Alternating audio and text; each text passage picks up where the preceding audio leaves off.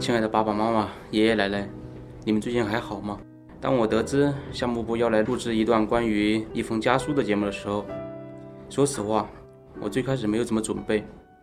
工地上每天都很忙，好像没有时间让我文绉绉的来写一封家书。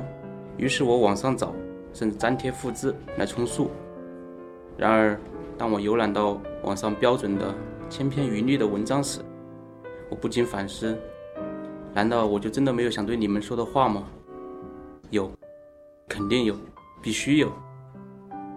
然而，你们不善言辞的儿子、孙子，却不知道该怎么来表达，好像每次的通话就是那简短的几句寒暄与问候。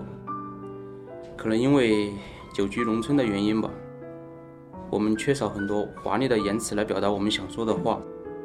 但是，爸妈、爷爷奶奶，你们却用行动来证明了你们对我是多么的关爱。大学出来后，每次只要回到家，都能感受到一份浓浓的温暖与满足。我想对你们说声谢谢，你们辛苦了。同时，我也庆幸出生在如此幸福的环境中。你们虽然不能给我锦衣玉食，却也不会让我挨饿受冻。今年是我在工地上班的第二年，也是我第二个不能回家的春节。工地繁忙的工作节奏让我有时候也想回家。但我没有，我在坚持。我不想让你们失望，我想带给你一个幸福的晚年。